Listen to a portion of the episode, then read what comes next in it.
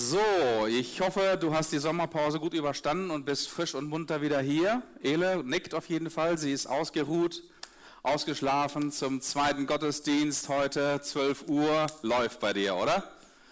Sehr cool. So, uns geht's genauso. Wir waren ja un unterwegs im Urlaub mit, äh, mit ein paar Leuten hier aus der Gemeinde. Ich will keinen ansehen. Es sind zufällig auch Älteste hier in der Gemeinde und wir haben was vereinbart.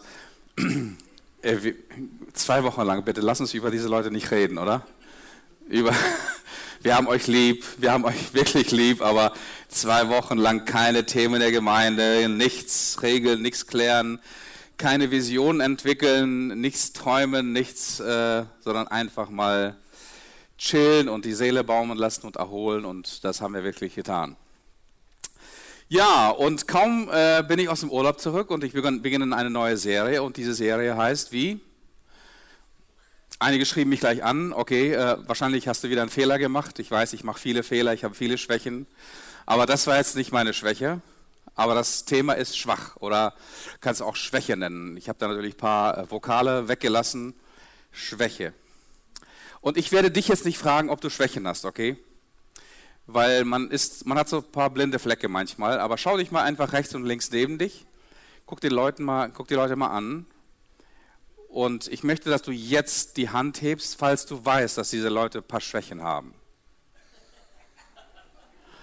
Okay, Schatz, gut, dass ich nicht neben dir sitze, dass du neben Heinrich sitzt, okay, und äh, neben ähm, Jason, was gesagt, äh, Luis. Aber Luis hat keine Schwächen. Also in dem Alter hat man noch keine Schwächen, oder? Die Mutter hat nichts gesagt. Schweig in the name of Jesus. Ja. Okay, Schwäche. Jeder von uns hat sie, keiner mag darüber reden und ich äh, habe äh, viele Bewerbungen, viele äh, Lebensläufe gelesen inzwischen und äh, ich habe noch nirgendwo in einem Lebenslauf gelesen, okay, und das sind meine Schwächen. Okay? Jeder will sich natürlich von der besten Seite verkaufen. Wenn du ein Insta-Foto machst oder Profilfoto irgendwo veröffentlichst, dann ganz bestimmt nicht mit ein Foto mit Doppelkinn und mit Pickel oder sowas, sondern wirklich, du suchst das Schönste aus oder wenn es scheiße ist, dann äh, photoshoppst du das und dann, äh, also wir wollen uns alle von der besten Seite zeigen. Natürlich nicht mit, mit unseren Fehlern und Versagen und äh, äh, Ecken und Kanten, sondern wirklich ein glattes Profil, äh, tolles Bild, schönes Lächeln, ähm, Brusthaare rasiert und keine Ahnung, ne? also wirklich von der besten Seite. Und ähm, diese Serie wird aber nicht dazu dienen, dass ich irgendwie Schwäche glorifizieren möchte. Es wird in dieser Serie nicht darum gehen, dass ich dich bedauern werde. Okay? Ähm, ich bedauere übrigens auch keinen, der zu mir in eine Beratung kommt. Also ich bin nicht der Typ von Berater, der dann sich hinsetzt und äh, mit dir äh, rumheult und rumjammert und dich bedauert und äh, sagt, wie, wie, wie, wie, wie grausam das Leben ist und wie unfair diese Welt ist und keine Ahnung. Weil das, das bringt dir nichts. Du brauchst keine Leute, die mit dir Mitleid haben. Du brauchst schon Leute, die mit dir Erbarmen haben, aber du brauchst keine Leute, die mit dir mit, mit Mitleid haben, brauchen weil das, das hilft dir nicht weiter und äh, das wird auch kein von euch, von uns weiterbringen, wenn wir äh, das zum, zum, äh, zum Thema dieser Serie machen, dass wir ähm, irgendwie mit gesenktem Haupt einander begegnen und äh, bedauern, wie, wie grausam äh, uns das Leben gespielt hat. Okay? Weil es geht hier wirklich um, um eine neue Perspektive auf das, was uns wirklich stark macht. Und ich hoffe, dass du durch diese Serie, obwohl sie schwach oder schwächer heißt, wirklich neu gestärkt und neu aufgebaut bist, eine neue Perspektive auf das Leben hast. Ich habe in Erinnerung dieses, dieses, äh, diese zwei Zwillinge, also zwei Zwillinge ist ja ein Widerspruch in sich selbst, also die Zwillinge auf jeden Fall, zwei Jungs und äh, der, der eine wird gefragt, äh, warum um Gottes Namen bist du Alkoholiker geworden? Der sagt, mein Vater war Alkoholiker. Und der andere wird gefragt, warum bist du kein Alkoholiker geworden? Und er sagt, mein Vater war Alkoholiker. Also du hast die Wahl. Jeder von uns hat die Wahl, in seinem Leben die eine Ausfahrt oder die andere Ausfahrt zu nehmen, äh, sich entweder über die Schwäche oder über die Unfairness und über die Wunden und über den Schmerz zu definieren oder einen, diese, diese Anlässe zu, bekommen, zu, zu haben in seinem Leben, um wirklich auf ein neues Level, auf äh, eine, eine neue Stärke, eine neue, neue Weisheit hineinzugehen. Ich möchte dazu heute einen Text lesen, ähm, eine meiner Lieblingsgeschichten. Ich habe so viele Lieblingsgeschichten aus, dem, aus der Bibel, aber das ist eine meiner Favorite, wirklich. Äh, 2. Samuel Kapitel 9, wenn du die mitlesen willst. Ich glaube, ich lese aus der Elberfelder Übersetzung. 2. Samuel Kapitel 9. Und David sagte, gibt es vielleicht noch jemand, der vom Haus Sauls übrig geblieben ist, damit ich Gnade an ihm erweise, Jonathans wegen. Es war aber ein Knecht vom Hause Saul, sein Name war Ziva, den rief man zu David und der König sagte zu ihm, bist du Ziva? Er sagte, ja, dein Knecht. Und der König sagte, ist niemand mehr da vom Hause Sauls, damit ich Gottes Gnade an ihm erweise. Da sagte Ziva zum König, es ist noch ein Sohn Jonathans da, der an beiden Füßen gelähmt ist. Jetzt musst du dir Folgendes vorstellen. Ziva ist ein Knecht aus dem Hause Sauls und er kennt Kinder und Kindeskinder und äh, trotzdem wagt er nicht den Namen dieses Jungen auszusprechen. Und das ist so mit unseren Schwächen, dass wir uns oft über unsere Schwäche definieren.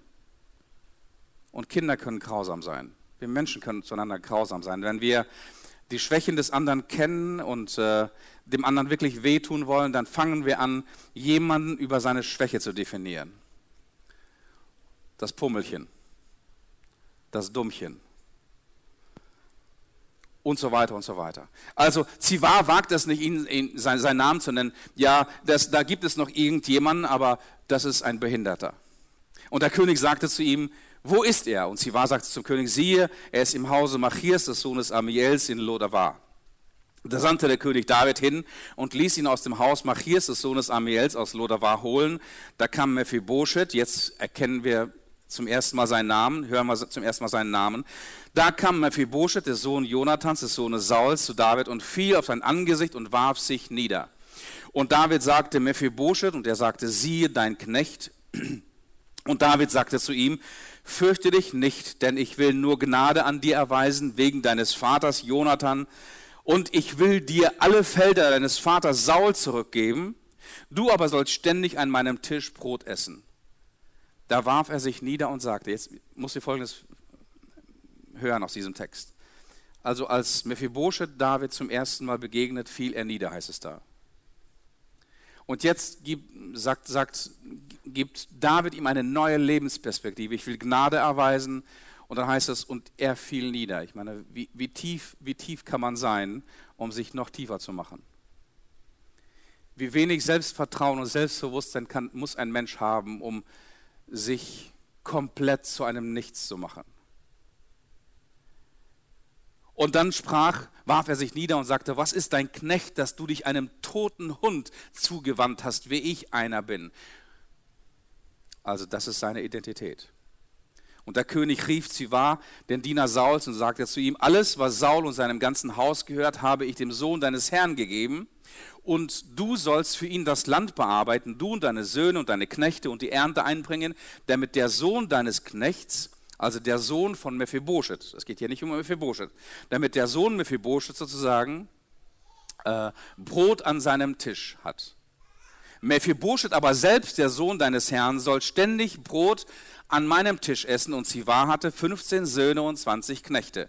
Da sagte Zivar zum König, nach allem, was mein Herr, der König, seinem Knecht befiehlt, so werde, wird dein Knecht tun. Und Mephibosheth, sagte der König, wird an meinem Tisch essen wie einer von den Königssöhnen. Und Mephibosheth hatte einen kleinen Sohn mit Namen Micha. Und alle, die im Hause Zivas wohnten, waren Mephibosheths Knechte. So wohnte Mephibosheth in Jerusalem und er aß beständig am Tisch des König, Königs. Er war aber lahm an beiden Füßen. Also eine traumhafte Geschichte, eine Märchengeschichte, aber sie endet, sie endet mit dem Trauma. Sie beginnt mit einem Trauma und sie endet mit dem Trauma. Die Schwäche Mephibosheths ist nicht weg. Seine Schwachheit, seine Geschichte, seine Biografie, sein Zerbruch, seine lahmen Beine, sein Behindertsein ist nicht weg. Aber es ist eine komplett neue Perspektive, ein komplett äh, neuer Horizont, ein, eine komplett neue Umstände, äh, die sein Leben definieren. Nicht mehr die Schwäche, nicht mehr sein Versagen, nicht mehr seine Ablehnung, nicht mehr das Fallen gelassen sein, worden sein, nicht mehr das abgeschoben sein, definiert ihn mehr, sondern er sitzt am Tisch des Königs. Ähm, David sagt nicht, ich mache dich zu einem meiner Generäle, ich sag, er sagt nicht, ich mache dich zu einem meiner Fürsten und Landarbeiter, sondern er weiß ganz genau, ähm, ich muss seine Schwäche kompensieren. David hieß hier gerade äh, auf dem Höhepunkt seiner Karriere. Wenn du die Geschichte Davids liest, das ist eine Geschichte, die, die eigentlich äh, von Hollywood schon längst entdeckt und verfilmt werden müsste. Äh, er beginnt in einem, das, diese Geschichte beginnt in einem obskuren Dorf, in einer unbekannten Familie, auf einem unbekannten Feld. Und als das Schicksal David begegnet, ist er noch nicht einmal da. Als seine Möglichkeiten wirklich wie ein heller Stern aufgehen, ist David noch nicht einmal gegenwärtig. Gott spricht eines Tages zum Propheten Samuel, dass äh, der gegenwärtige König Saul viele, viele falsche Entscheidungen getroffen hat und dass Gott seiner überdrüssig ist und dass er einen neuen König salben möchte. Einen König, einen Mann nach seinem Herzen. Und dieser Mann ist ein kleiner Hirtenjunge, ein rothaariger kleiner Hirtenjunge, David, und schickt ihn zu, in die Familie Isais. Und Saul kommt, Samuel kommt dahin und äh, David ist nicht da und die suchen ihn und finden ihn und irgendwo im Verborgenen wird er zu einem König gesalbt. Obwohl er vielleicht so gerade mal in Pubertät, Pubertät gekommen ist. David weiß noch nicht einmal, was ihm da passiert ist. Und äh, dann kennen wir diese großartige Geschichte von, von David und dem Goliath und auf einmal wird er, erlangt er Berühmtheit und äh, Leute bejubeln ihn und sie wissen, okay, das ist etwas, das ist, da ist jemand, der einer Königswürde äh, in sich trägt und äh, Gleichzeitig wird der gegenwärtige König sauer und bitter. Und da heißt es in der Bibel, ein, ein böser Geist fährt in Saul und er wird neidisch auf David und auf seinen Ruhm und er beginnt ihn abzulehnen und zu hassen, so sehr, dass er ihn anfängt zu verfolgen und nach seinem Leben zu trachten. Und Davids Jugend ist an diesem Punkt vorbei. Er ist auf der Flucht. So könnte man sein Leben überschreiben, auf der Flucht. Und er ist jahrzehntelang auf der Flucht. Und der König hat Macht und der König hat ein Heer. Und äh, David sammelt um, sammelt um sich irgendwelche Abtrünnigen, irgendwelche Revoluzer, irgendwelche äh, Utopisten, die ein, ein, ein neues Regime einführen wollen und hängen sich David an als eine, als eine Räuberbande im Grunde genommen. Aber David ist auf der Flucht. Und ich weiß es nicht genau, ob du das von dir kennst oder von Menschen kennst, Menschen, die, die Leid erleben, Menschen, die verfolgt werden, Menschen, die Unrecht erleben ihr Leben lang, Menschen, die von sich denken, eigentlich sie hätten was Besseres verdient, dass diese Menschen mit der Zeit verbittert werden. Verbittert werden. Und dass sie jede Möglichkeit eigentlich ergreifen, um das Leben an sich zu reißen, um sich eine Position zu ergattern, um, um seine Machtstellung klar und deutlich zu machen um irgendwie etwas von diesem großen Kuchen des Lebens und der Macht und des Erfolgs an sich zu reißen. Und David hat einige Möglichkeiten. David hat eine Möglichkeit, wirklich den König einen Kopf kürzer zu machen, während Saul ihn verfolgt. Aber David schwört bei Gott, das werde ich nicht machen. Ich werde nicht meine Hand an den Gesalbten Gottes legen. Ich werde mir das Reich was Gott mir in einer prophetischen Handlung, in einer Salbung zum Kinderkönig bereits zugesprochen hat, ich werde es nicht an mich reißen. Ich möchte, dass derselbe Gott, der es mir zugesprochen hat, es mir auch schenkt, ohne Anwendung von Mord und Totschlag und Tücke und Betrug und Intrigen. Ich werde nicht menschliche Gewalt an den Tag legen, um zu den Zielen zu kommen, die Gott mir in Aussicht gestellt hat. Ich werde Gottes Verheißung nicht mit Macht durchsetzen. Und eines Tages bekommt er die Nachricht, dass Saul und sein Sohn Jonathan, der beste Freund von, von äh, David, gefallen sind. Und jetzt müssten seine Augen aufleuchten und jetzt müsste er seine Chance sehen und jetzt müsste er sich zum Thron, zum König über Israel erheben. Aber nein, auch das tut er nicht. Es gibt noch einen Überlebenden dieses Massakers und dieser Überlebende ist ein Sohn von Saul, Ishbosheth. Und äh, elf Stämme Israels erheben Ishbosheth zum König über Israel. Aber David, der damals in einer Stadt namens Hebron lebt, im, im Norden in Juda, dieser Stamm Juda erhebt David als den König über ihren Stamm, über die Judäer. Und David und das Volk kennen Gottes Plan, Gottes Verheißung. Die kennen die Prophetie, dass da ein König ist, der von Gott auserwählt ist. Und dieser König setzt seine Macht nicht durch. Dieser König weigert sich mit seinem Heer, mit seiner Armee über Ishbosheth herzufallen und sich den Rest des Reiches Israel an sich zu reißen. Wow, ein, ein Mensch nach dem Herzen Gottes. Ein Mensch nach dem Herzen Gottes ist bestimmt kein Mensch, der fehlerlos ist, aber ein Mensch nach dem Herzen Gottes hat bestimmte Prinzipien. Und diese Prinzipien sind bei David zumindest zu sehen, ähm, ich weiß, wer wirklich regiert. Ich weiß, wer wirklich regiert. Und ich kontrolliere nicht und ich regiere nicht dort, wo Gott mir nicht ein Regiment und ein, ein Mandat gibt. Und ich äh, benutze auch nicht meine Position und ich benutze auch nicht meine Macht, um andere Leute auszubeuten. Eines Tages umgibt sich Ishbosheth, der König von Israel, mit einigen Leuten, zwielichtigen Leuten und die wittern ihre Chance, sich bei David einzuschleimen und bringen in einer Nacht- und Nebelaktion Ishbosheth um. Laufen die ganze Nacht nach Hebron zu David und verkündigen ihm die, die gute Nachricht, dein Rivale, du bist, wir wissen von Gott und wir wissen, dass du der eigentliche König bist und jetzt haben wir deinen Rivalen umgebracht. Und David bricht in Tränen zusammen und er sagt, das ist keine gute Nachricht. Ihr habt den König umgebracht, ihr habt, ihr habt Gewalt angetan und er befiehlt seinen, seinen Heerobersten, sie vor seinen Augen umzubringen. Das ist nicht mein Weg, das ist nicht Gottes Weg, um seinem, sein, sein Reich in dieser Welt zu bauen. Es ist nicht mein Weg als König in dieser Weise zu regieren, dass ich meine Macht missbrauche.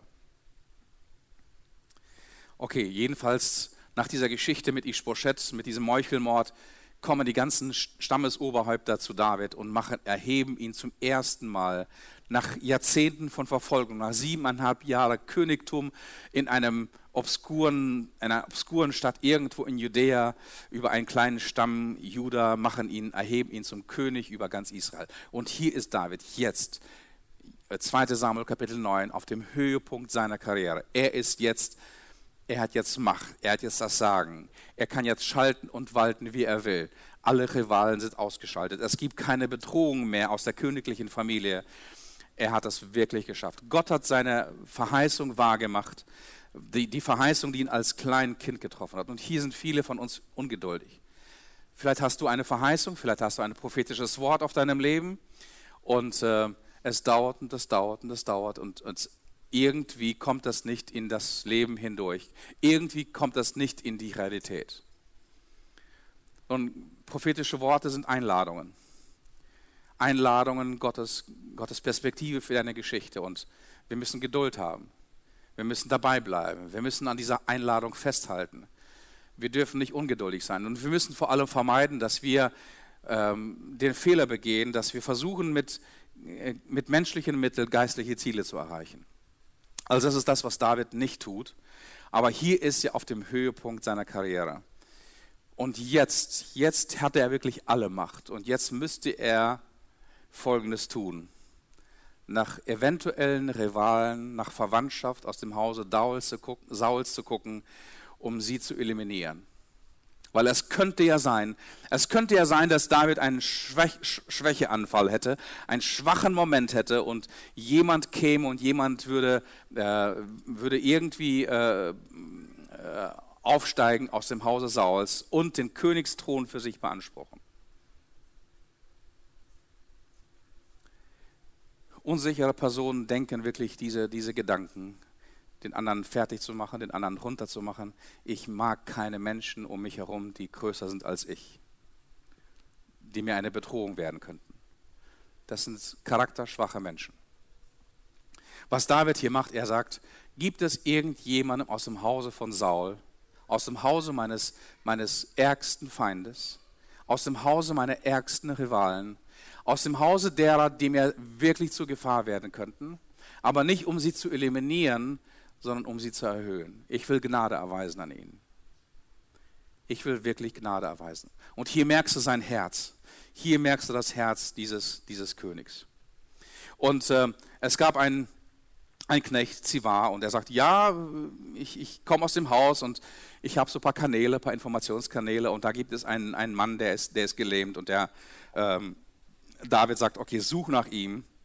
Und sie suchen nach diesem, nach diesem jungen Mann und der heißt Mephibosheth und der ist gelähmt. Die Geschichte Mephibosheths liest du ein paar Kapitel vorher, Kapitel 4, äh, in, an, an, an, in der Nacht, als ähm, äh, Saul und Jonathan gefallen sind, kam die Nachricht an die Familie und der Instinkt aller Familienmitglieder und auch der Ammen, die, die die Kinder betreut haben und die Kinder versorgt haben, war Flucht. Jetzt würden sich die Feinde an allen Kinder und Kindeskindern und Enkelkindern rächen. Deswegen hob die, die Arme mitten in der Nacht und Nebelaktionen auf, den kleinen Mephibosheth, und floh mit ihm. Und während der Flucht ließ ihn irgendwie sehr, sehr unglücklich fallen, dass er einen multiplen äh, Knochenbrüche hat an seinen Beinen und seitdem, seitdem lahm war. Und um diesen Mephibosheth geht es hier. Und David sagt, ich will diesen, diesen Mephibosheth, will ich jetzt haben. Und Mephibosheth ist verschwunden. Er ist verschollen. Der Ort, an dem Mephibosheth sich seitdem aufhält, ist irgendwo in Syrien, ganz im Norden, jenseits des Jordan in Israel. Und der Ort heißt bezeichnenderweise Lo-Davar. Das hebräische Wörtchen Lo heißt eigentlich nein oder nicht. Und Davar hat verschiedene Bedeutungen. Eines der Bedeutungen ist, ähm, Davar kann heißen äh, Weideplatz oder Weide. Oder Davar heißt auch Wort oder Worte. Und er flieht in einen, einen Ort bezeichnenderweise, äh, der ein Hungerort ist, wo es, wo es keine Weideplätze gibt. Es ist äh, quasi am, am Ende der Welt. Vielleicht nicht ganz das Ende, aber von da kann man das Ende auf jeden Fall schon sehen. Und vor allem ist es ein Ort des Schweigens. Ein Ort, wo uns alle Worte fehlen. Du musst dir vorstellen, was für ein Schicksal dieser, dieser kleine Junge teilt. Er ist der Thronanwärter. Er kommt aus einer, aus einer königlichen Linie. Er ist ein Prinz. Er lebt in Saus und Braus auf. Er, ihm fehlt nichts. Ihm gehört die Zukunft. Ihm gehört nicht nur die Zukunft, sondern ihm gehört auch das Land. Und jetzt hat ihn jemand fallen gelassen. Und jetzt ist er einem Ort von Hunger, ein Ort des Schweigens, ein Ort, wo er nichts mehr ist und nichts mehr gilt und ein Ort, wo er vergessen ist. Kennst du diesen Ort? Was ist, was ist dein Lodevar? Von wem, von wem wurdest du fallen gelassen? Von wem bist du, bist du enttäuscht worden? Von wem bist du verletzt worden? Was ist, was ist es, das deine Schwachheit oder deine Schwäche ausmacht? Vielleicht bist du in einer dysfunktionalen Familie aufgewachsen und das ist etwas, was dich dein Leben lang verfolgt. Vielleicht hast du eine Krankheit. Ähm, Mephibosheth konnte nichts dafür. Sehr, sehr oft kommen Schwachheiten in unserem Leben in einer Art und Weise, in einer Form, wo wir noch nicht einmal etwas für können. Unsere Vorfahren, unsere Eltern, unser System, in dem wir aufgewachsen sind eine Krankheit, die mich einfach so erreicht hat. Und plötzlich beginnt das, was als Schwäche anfängt, als Mangel, als, ähm, als Mangelerscheinung anfängt, plötzlich beginnt diese Schwäche unser ganzes Leben zu definieren, unser ganzes Leben zu überschatten. Und so war es auch bei Mephibosheth. Plötzlich beginnt diese Schwachheit sein ganzes Leben zu überschatten und sein ganzes Leben zu bestimmen und seine ganze Identität und seine Persönlichkeit zu bestimmen. Ich habe neulich eine Studie gelesen von der ähm, Harvard University. Dort hat man traumatisierte Menschen genommen und deren Geschichte aufgezeichnet, auf ein, auf ein Band, auf ein Medium aufgezeichnet und sie dann in, ein, in eine Röhre gesteckt, wo man die Gehirnströme messen konnte, um festzustellen, okay, welche Gehirnareale reagieren bei Menschen, die ihre Traumageschichte hören. Es war sehr, sehr bezeichnend. Es gibt verschiedene Mess Messeinheiten und äh, man kann sehen, ähm, welche Gehirnareale dann aktiv werden und welche Gehirnareale sehr, sehr passiv sind oder fast anästhesiert sind, also komplett passiv sind. Und es sind vor allem drei große Areale, die ganz bezeichnend sind für, äh, für Menschen, die traumatisiert sind. Also, das erste Areal, das gefeuert, also das wirklich hochaktiv war, war ein Bereich im limbischen System, im, im emotionalen Gehirn, heißt Amygdala. Und das war wirklich knallrot. Also hier war wirklich alles aktiv. Der zweite, zweite Areal war komischerweise der sogenannte visuelle Kortex. Das ist hier bei uns im Hinterkopf, dort wo quasi die Sehnerven zusammenkommen und wo das Gehirn die Bilder nicht nur produziert, sondern die Bilder so ver verwendet und verdreht, dass sie für uns Sinn machen, weil wir sehen ja alles Hals über Kopf sozusagen. Also dieser Bereich war komplett rot, aktiv, aber es war auch wichtig für die Wissenschaftler festzustellen, welche Areale funktionieren gar nicht. Und da gibt es ein Areal im, äh, im Menschen, ähm, der heißt der Broca, das Broca-Areal. Und das Broca-Areal sitzt hier ganz vorne im präfrontalen Kortex. Und das ist unser Sprachzentrum. Liegt in der linken Hirnhemisphäre, aber hier ganz vorne im, im präfrontalen Kortex. Und dieser Bereich war komplett anästhesiert. Das heißt, dort bewegte sich von, von, von Nervenzellaktivität nichts, komplett anästhesiert. Das heißt, Menschen, wenn sie erinnert werden an, an ihre Schwäche und an ihren Schmerz und an ihre Trauma, ähm, ziehen sich zurück und, und schweigen. Und das kennst du. Das kennt jeder, der, der fürchterliche Angst hatte und der mal wirklich weggelaufen ist und der wegläuft und sich versteckt. Und äh, was, was wir da wollen, wir wollen auf keinen Fall reden. Wir wollen irgendwo uns verstecken und wir wollen allein sein und wir ziehen uns zurück aus Gesellschaft, aus, aus Gemeinschaft und ähm, wie diese eine Schlange in Herne. Okay? Wenn die verfolgt wird, irgendwo verstecken, äh, damit mich keiner sieht und keiner erwischt. Ich muss mich irgendwie in Schutz bringen. Also so lebt dieser Mephibosheth und wir wissen nicht wie lange. Wir wissen auf jeden Fall, dass er schon ein erwachsener Mann ist, dass er einen, einen, einen Sohn hat durch irgendwelche Geschehnisse. Aber was ihm wirklich da widerfahren ist, wissen wir nicht, außer dass er sich komplett zurückgezogen hat. Und oft ist es so bei Schwächen, wenn wir uns diesen Schwächen hingeben und in diese Schwächen leben und diese Schwächen in unser Herz lassen, dann werden diese Schwächen uns definieren. Es ist schon schlimm genug, wenn Menschen, wenn andere Menschen uns definieren, wenn andere Menschen uns sagen, wer wir angeblich sind, dass wir dumm sind und dass wir mollig sind oder dass wir äh, äh, Taugenichtse sind oder was der Geier auch, welche Label wir uns immer geben. Das ist schon schlimm genug. Also es gibt nichts Schlimmeres als, als Mobbing in der Schule. Kinder können grausam sein. Also wenn, wenn jemand mir heute als Pädagoge sagt, äh, Kinder sind wie ein unbeschriebenes Blatt Papier, und wir müssen einfach abwarten und den Kindern lassen, dass sie das Blatt Papier selber beschreiben. Der kennt wirklich die Psychologie von Kindern nicht. Kinder können sehr, sehr grausam sein. Es ist schlimm genug, wenn wir uns Label geben und wenn wir uns beschimpfen und wenn wir uns irgendwie äh, ständig an unsere Schwächen erinnern. Ich weiß jetzt nicht genau, ob du Menschen kennst in deinem Umfeld, die nur eine Aufgabe haben, die dich immer an deine Schwächen erinnern immer nur an deine Schwächen. Es, es ist schwer. Weil was dann passiert, ist folgendes. Und das ist das, was, was hier bei Mephibosheth passiert ist.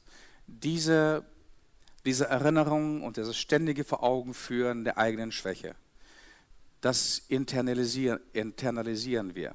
Das heißt, wir machen das zu unserem zweiten Ich. Und als David ihn zu sich ruft und ihn beim Namen nennt, dann sagt Mephibosheth diese Worte, warum tust du es mir, einem toten Hund, an? So sieht er sich inzwischen. Er lebt körperlich, aber sein Herz ist tot, sein Geist ist tot, seine Gefühle sind tot. Er ist ein toter Hund, ist ein Taugenix. Misshandle mich, missbrauche mich, bespucke mich, tritt mich, äh, vernachlässige mich, lass mich fallen, enttäusche mich. Äh, wir bauen eine Mauer um uns herum und wir wollen damit uns selber in Schutz bringen und sagen, ähm, mich kann nichts mehr wirklich verletzen. Ich will mich unverletzlich machen.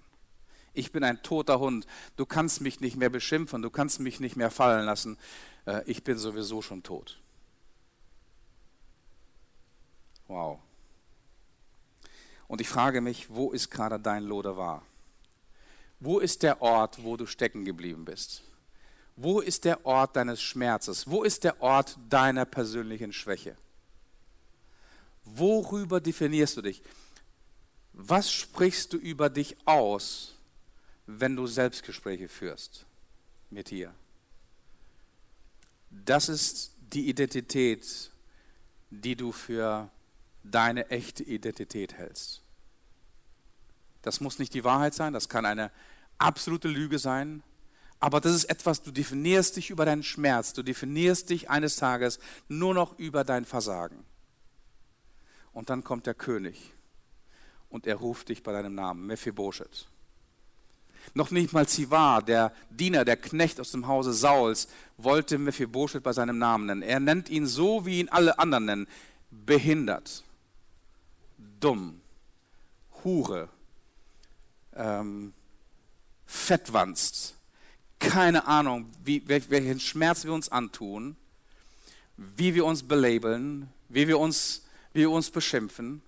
Ähm, und hier kommt der König und nennt ihn Mephibosheth. Wahrscheinlich zum ersten Mal seit Jahrzehnten, seit, zum ersten Mal seit Jahren, dass jemand seinen Namen. Als der Vater Jonathan diesen kleinen Jungen Mephibosheth nannte, hat er, hat er sich über ihn gefreut, weil Mephibosheth heißt Götterkiller.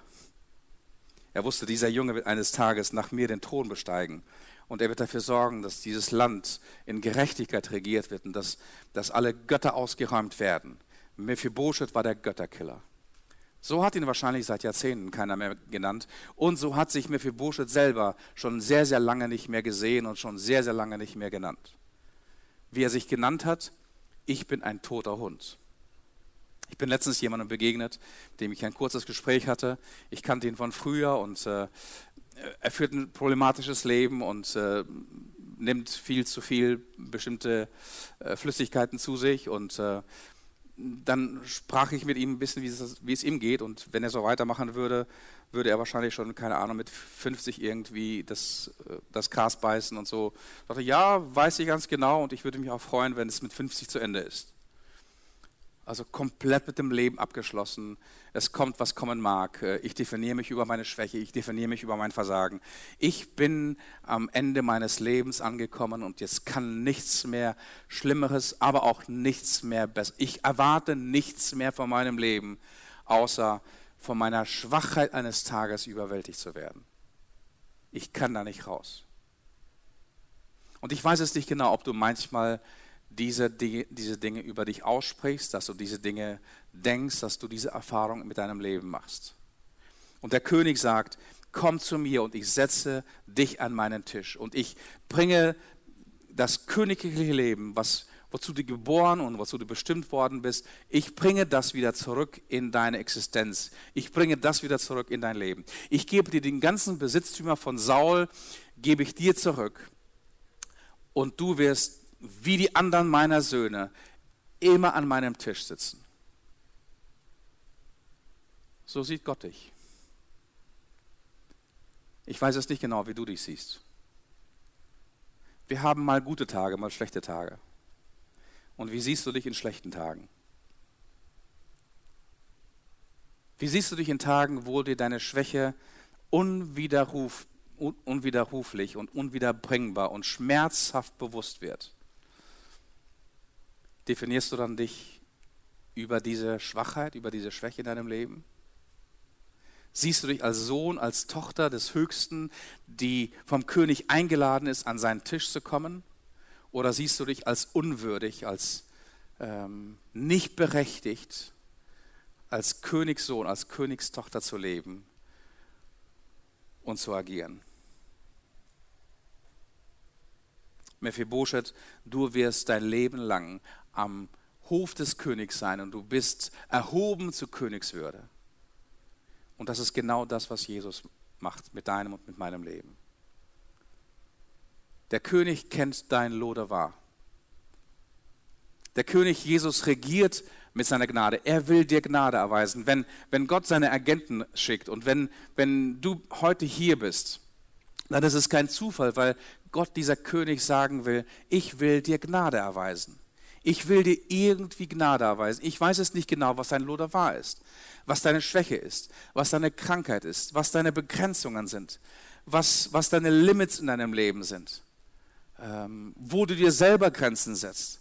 Ich will nicht, ich, ich, ich weiß es nicht genau, worüber dich andere definieren und was dein innerer Schmerz ist. Aber ich weiß, was meine Absichten mit deinem Leben sind. Ich will dich erheben und ich will dich einladen an den Tisch des Königs. Das Reich, das, das frühere Reich, das Reich Sauls, das degeneriert. Das geht langsam zu Ende. Und das geht den Bach runter. Und es kommt ein neues Reich und das ist ein, ein Reich eines neuen Königs. Und während das eine, das eine Reich den, den Bach runtergeht, steigt das neue Reich auf und das wird immer größer und es wird immer stärker. Und das ist dieses Reich des Königs. Und wir haben dieses Jahr dieses Motto, dein Reich komme und dein Wille geschehe. Genauso gibt es auch dieses Reich der Finsternis und das Reich des Lichts. Und während das eine Reich degeneriert und zugrunde gehen wird, so sagt uns die Bibel zumindest über die Geschichtsepochen, die auf uns zukommen werden, wird dieses neue Reich, das Reich des Vaters, das Reich, das Reich Gottes, immer mehr an Schwung aufnehmen und immer mehr Kraft gewinnen und sich immer mehr durchsetzen, bis Himmel und Erde versöhnt sind. Und bis Gott sein Reich wirklich mitten dieser Welt hier aufrichtet. Und das ist deine Zukunft. Du bist eingeladen, jetzt schon an den Tisch des Königs zu kommen und jetzt schon an diesem Reich teilzuhaben. Dieser König sagt, alles, was mir gehört, gehört dir. Mephibosheth, komm raus aus deinem Loderwag, komm raus aus deinem Versteck, komm raus aus deiner Sprachlosigkeit, komm raus aus, deinem, aus deiner falschen Identität. Ich bin derjenige, der dich geschaffen hat und ich liebe dich und du bist Egal, ob du dich ansiehst und das nicht, noch nicht wahrnimmst, aber du bist ein Königssohn, du bist eine königliche Tochter und ich will dich an meinen Tisch haben und zu meinem Tisch erheben. Ich sehe deine Schwachheit und ich sehe deinen Zerbruch und ich sehe deine Geschichte, aber meine Gnade ist viel, viel größer als all das, was dir Schmerz bereitet und all das, woran dein Leben gerade zerbricht und viel, viel größer als all das, wo Menschen dich haben fallen gelassen. Meine Gnade ist größer als jede Art von Ablehnung und jede Art von, von Fluch, die Menschen oder die andere auf dein Leben gelegt. Viel, viel stärker als jedes Schicksal, was zugeschlagen hat und dir den Boden unter den Füßen weggenommen hat. Die Frage ist, nimmst du, kommst du aus deinem Lodevar raus? Kommst du aus deiner Sprachlosigkeit raus? Kommst du aus deinem, aus deinem äh, Hungerort raus? kommst du ans Licht. Wir, wir machen sehr, sehr oft die Erfahrung, wenn Menschen in Not sind, wenn Menschen krank werden, wenn Menschen psychische Probleme haben, persönliche Probleme haben, dass sie sich zurückziehen. Sie, zurück, sie ziehen sich zurück von Freundschaften, sie ziehen sich zurück vom Ehepartner, sie ziehen sich zurück von, von Gemeinde, von Kirche und sie gehen an einen Hungerort, sie gehen in einen Lodevar. Sie wollen dort ihre eigenen Wunden lecken. Das Problem in Lodevar ist, dass du dem Schicksal und der Macht deiner Sinneseindrücke ausgeliefert bist. Du befindest dich in einem geschlossenen Wahrnehmungssystem. Da kann keiner mehr hineinreden. Du verlierst jegliche Form von Bezug zu, zur Wirklichkeit, weil deine Wahrnehmung und deine Gedanken und deine Gefühle und dein Schmerz ist die einzige Wirklichkeit, die du erleben wirst. Und eines Tages wird deine Schwachheit und dein Versagen oder das Versagen anderer Menschen an dir deine Persönlichkeit prägen. Wo ist dein Lodevar? Der König ist hier, heute Mittag hier in diesem Gottesdienst und du bist nicht zufällig hier und er ruft dich aus deinem Versteck und er lädt dich ein, an den Tisch zu kommen. Und wir haben heute hier einen Tisch. Wir haben heute einen Tisch, das Mahl des Herrn zu feiern. Und wenn du diesen König kennst und wenn du ihn liebst, dann wirst du eingeladen, an diesen Tisch zu kommen.